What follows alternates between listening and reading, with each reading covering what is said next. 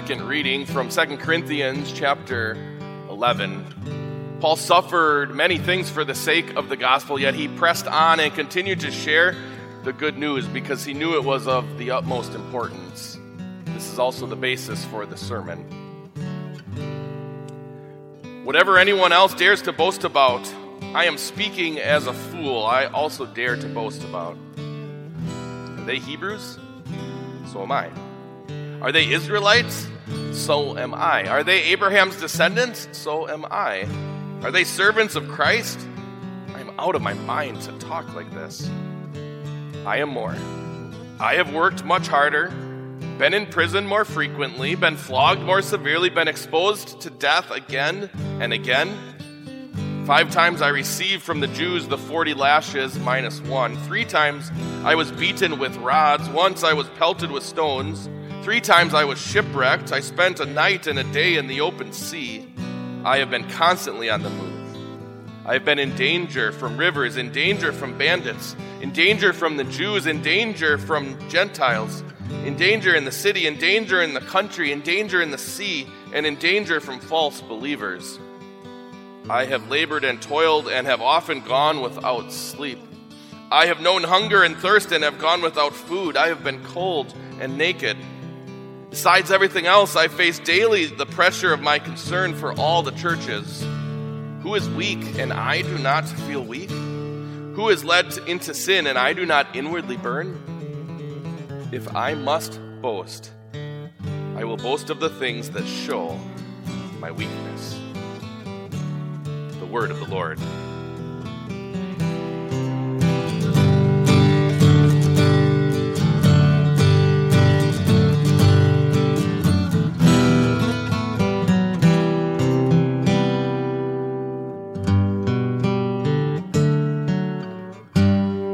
This last Monday was professional basketball, the NBA's annual award ceremony, and Milwaukee was very well represented. The Milwaukee Bucks came away with some pretty impressive awards. The first one they brought back was Executive of the Year for General Manager Jon Horst. Then they brought home the award for Coach of the Year for Coach Bud, Mike Budenholzer. But the most important best award was the MVP award the most valuable player award that went to Giannis Antetokounmpo. And Giannis had a very emotional and gracious acceptance speech. Maybe some of you heard it or, or saw it on, on online or even watched it live, but it was a speech in which he first of all thanked God and was a really a neat expression of his Christian faith. then he went on to thank his teammates and coaches and the owners of the team, and finally wrapped up by thanking his family and expressing what an important part they had played in his life and career. It was one of those speeches that really reminds everyone why he is such a well liked player, not just in the, in the NBA, but in the hearts of many fans. It was very shortly after the announcement of this, this MVP award that the Houston Rockets, another NBA team, who had the runner up for the MVP award, James Harden, Rockets went on to social media, and instead of congratulating Giannis on his win, they made multiple posts that included all of the stats and reasons why Harden should have won the MVP instead. Pretty classy, isn't it? Well, a lot of the world thought so too. And instantly they called out the Rockets for their, their classless act and ridiculed them for their foolish boasting. But we see that a lot, don't we? In this world of mass media and especially social media, no matter who you are, whether a politician or a celebrity or an athlete or anybody who can get their hands on, on, a, on a video camera and, or a keyboard, you can put and say whatever you want out on the internet for all the world to hear and to see. And if we're really honest, yeah, once in a while there's a gem of wisdom that we'll find, but more often than not, don't you find the things that you hear just make you cringe because they're just so foolish? Abraham Lincoln famously said, Better to remain silent and be thought a fool than to speak and remove all doubt. Pretty wise words. But that doesn't seem to be the route that the apostle Paul takes in the reading from 2 Corinthians chapter 11 for us today. He opens this reading with these words. Whatever anyone else dares to boast about, I am speaking as a fool, I also dare to boast about. Paul, in his ministry to these Christians in the city of Corinth, is going to boast. He's going to speak like a fool. But in doing so, he makes an important point about what it means to be a Christian witness in this world.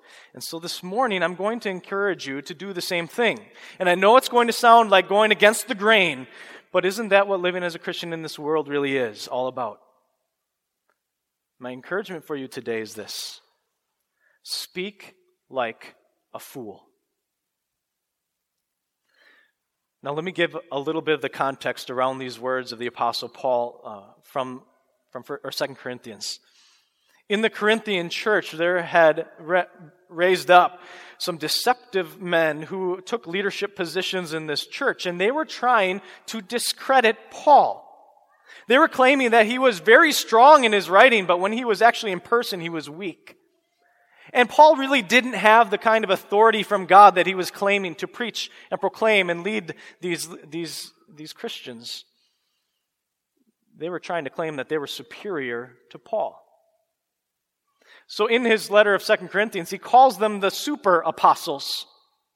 They were twisting the gospel. They were turning the, the believers there in Corinth back to the, the law. And for these super apostles, they looked at ministry as something that was a benefit for themselves. They were taking advantage of the congregation there.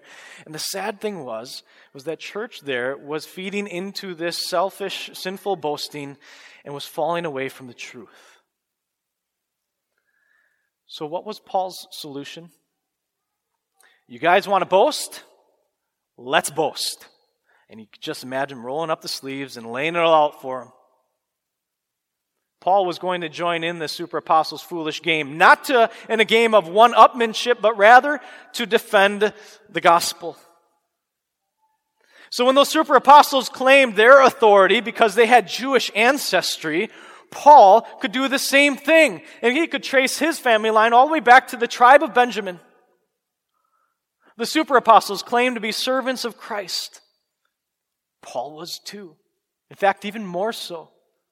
And he went on to describe, as we heard from the reading earlier on, all of the ways in which he worked harder and toiled harder than them, how he suffered so much more in his ministry than them, facing danger at every corner of his journey, whether it was from nature or from people. He shared how he often was sleepless and cold and hungry, all in order to share the good news with the lost souls that needed to hear it. He explained how he suffered, how he was beaten and shipwrecked and left for dead. And different than those deceptive leaders, Paul actually cared about the congregation, feeling the pressure that they felt, feeling empathy for those who were weak and for the sinner. You see, Paul was not in it for himself. He was in it for them. Can you imagine the reaction that the people in Corinth must have had to these words of Paul when they read this letter? Maybe it's some of the same thoughts that are going through your head right now as you hear these words of Paul. Paul, you win hands down. You worked harder and suffered far more in your ministry than, than any of these guys. You are super committed to the mission that God has set before you, and we trust you. We believe you. All right? But Paul, you're a little crazy too. You suffered a whole lot more than I would. I love Jesus a whole bunch, but I don't know if I love Jesus that much, Paul. And, and to boast about your suffering and your shortcomings and, and your weaknesses, I'd rather boast about my, my strengths and my successes boasting about your weaknesses, that just seems foolish. But therein lies Paul's point.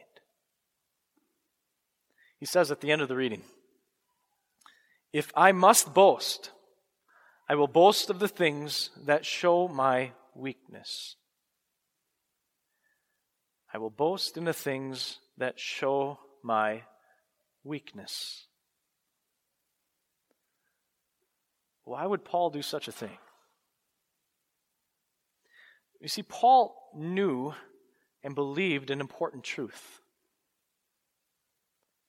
He knew that in the darkness of human weakness and frailty, brightly shines the grace of our Lord God.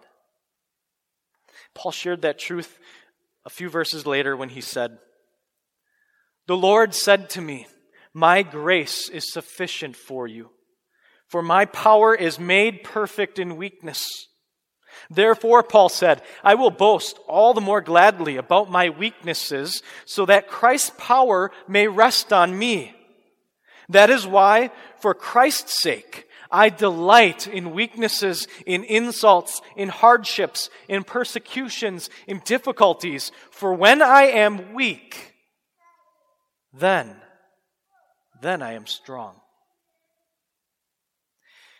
You see, in those hard moments of Paul's life and ministry, when he was feeling weak in body and in spirit, he found eternal strength in the one who came and gave his life to rescue Paul from sin and death. He found strength in the Lord and Savior Jesus Christ. And it was at the cross that Jesus gave up his perfect life as a sacrifice to pay for the sins of the entire world, for your sins, for Paul's sins. And it's for the sake of Jesus that God forgives you freely and fully and gives you life. And it's that life that Paul lived in. But I get it. This message of a Savior from sin sounds like absolute foolishness to the ears of much of our world. And Paul understood that. He wrote at the beginning of his first letter to the Corinthians in chapter 1 For the message of the cross is foolishness to those who are perishing. But to us who are being saved, it is the power of God. Needing a Savior to sacrifice his life in order to give you life sounds foolish to the person who thinks that they are already good enough. It's a foolish message to the person who, who thinks that they are doing a good enough job. They're giving their best effort in this life to be a good person. It sounds foolish to the person who looks at life as, as though this is my control, my domain, and I get to make the rules and have my values and morals stand out. It's foolishness to those ears.